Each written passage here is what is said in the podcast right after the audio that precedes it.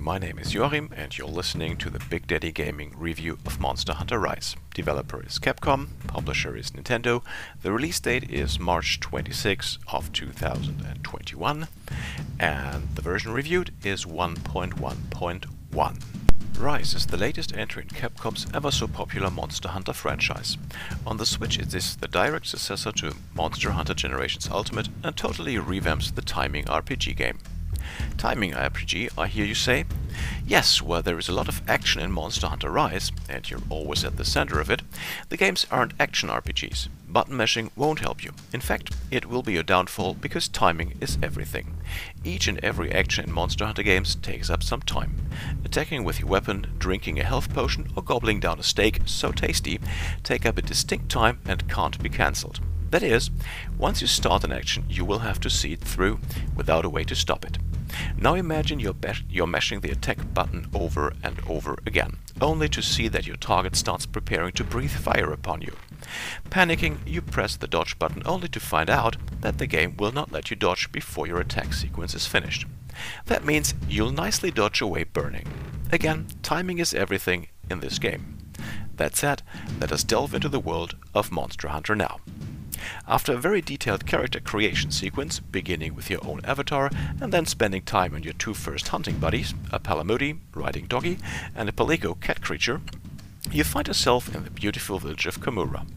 You are a novice monster hunter and Kamura needs you. You see, the Rampage, a stampede of monsters, threatens to overrun the village, and you are their main force of defense. Connected to the Rampage and feeding off it is Magnamalo, this game's poster creature. Stop the Rampage and defeat Magnamalo to save the village and perhaps find out why it's happening. Now, how do you do that? In true Monster Hunter fashion, you simply get good. That means you start learning the ropes in Kamura's new training area or set out on training quests if you have never played a Monster Hunter game before or if you want to try out a new weapon. If you are a veteran or feel ready for the real thing, hop over to the village's quest counter. Quests come in different varieties. First, there are expeditions. Here you can explore a location and gather plants, insects, minerals and so on.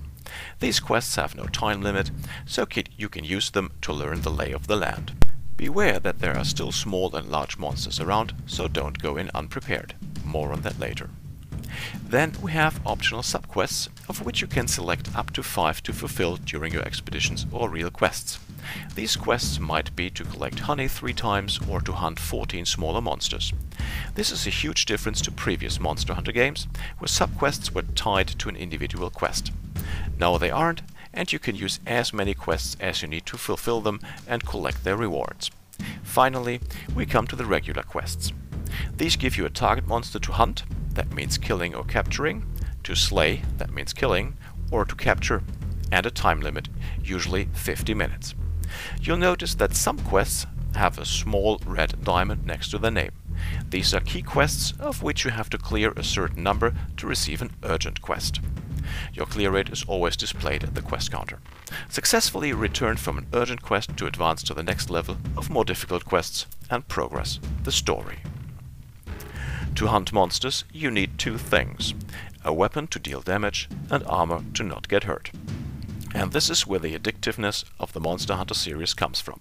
You see, you hunt monsters and take the spoils of these hunts like horns, teeth, scales, guts and so on, to create better weapons and better armor, only to hunt more ferocious beasts.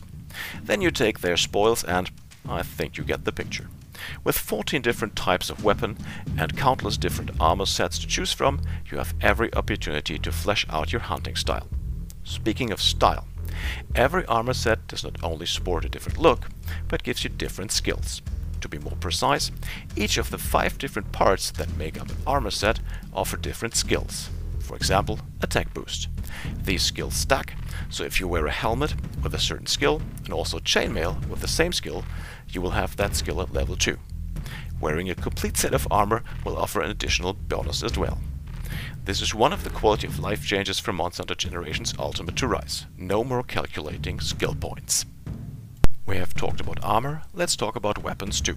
Hunting stronger monsters means that you have to deal more damage. To do that, upgrade your gear or get a new weapon at the smithy. A weapon's damage is a combination of its raw damage value and either elemental, fire, water, ice, thunder, dragon or status, poison, sleep, blast damage. As each monster is weak to a different element or status, you need to pick your weapon accordingly. Luckily, you can see all your options in a skill tree for each weapon. Ready to set out? Not yet, young hunter. Before you set foot into one of the five different locales, have a meal. You can't fight on an empty stomach. No, seriously, having some bunny dango before a hunt will up your stamina, necessary for evading and wall running, and health, necessary for survival during a hunt. Also, the meal will grant you special benefits, for example, a quicker sharpening time. And you will need to sharpen your weapon quite often for optimal monster slaying. Now, you're ready. You can take on monsters on your own in village quests or together with friends or random strangers in hub quests. All quests are sorted according to difficulty from 1 to 6 stars, village, or hunter rank 1 to 7, hub.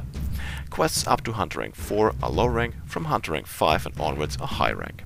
High rank quests have stronger monsters and result in high rank spoils, allowing you to craft high rank gear. There is no high rank in village quests. Village quests undertaken by you and two of your hunting helpers. Your Palamutes and Palicos will support you on your hunt by attacking monsters, offering heals, or, in the case of a Palamute, letting you ride on its back. They are there for you and have your back. Hub quests are a bit different. Here, up to four hunters accompanied each by a hunting helper take on the quests. That's different to before, where you could only bring a Palico if you hunted together with the single other hunter. Another and more important change is the fact that hub quests now scale according to the number of hunters taking part.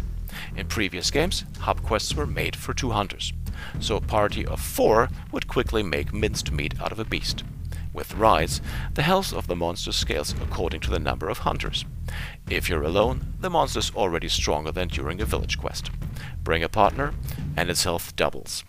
Bring a third and then a fourth hunter, and the amount of health rises each time. Lucky us, it also works the other way around. When a hunter leaves the quest, the monster's health is adjusted downwards again. These change really make a difference. Speaking of changes, there are numerous quality of life enhancements in Monster Hunter Rise, from little things like having an infinite amount of whetstones in your possession and no longer relying on hot or cold drinks to thrive in harsh environments, to the fact that you'll never be without a map anymore. Also, monsters will always be visible on said map thanks to your Cohoot, a clever little owl helper that reports their movements to you. But that is not the biggest change in the game. For Rise, the mountain mechanic present in previous entries was removed in favor of the wire bugs. These are little insects that let you fly through the air, giving air attack power to all weapons. They also let you bind and then ride monsters, so you can find one large beast by controlling another large monster. Dealing huge damage was never that pleasant before. It's no secret that the locales of Monster Hunter games are carefully designed both visually and auditorially.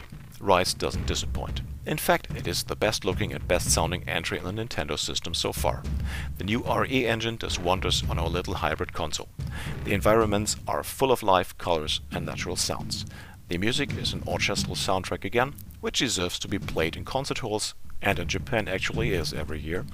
Each monster has its own theme that begins playing once you engage it and fades into silence once it leaves the area, leaving you in pursuit. It's all so beautiful and detailed that you'll end up simply exploring the world, nearly forgetting about your quest. Well, that is until your quest objective finds you while out on the prowl for a meal. There are flesh bugs, guard bugs, bitter bugs, and more in Monster Hunter Rise. And these are the only bugs I encountered. The game runs fine both docked and handheld. The loading times are as awesome as is the nearly constant frame rate. Simply perfect. Conclusion. With all the changes and enhancements, Monster Hunter Rise is the best entry in the series so far. It successfully opens up to new hunters by being more accessible without dumbing down complexity or difficulty. Instead, it streamlines and eases new hunters into the field. Pros. Lots of quality of life enhancements like the possibility to have a meal in your camp, to change the weapon and armor in your camp. There are sub-camps, once you've discovered them, and you can just hop onto a quest without needing to find a room first. Great performance, sound and visuals. It's Monster Hunter. Cons. The difference in difficulty between village and hub quests has gotten even bigger than before. Verdict. It's perfect. My game of the year.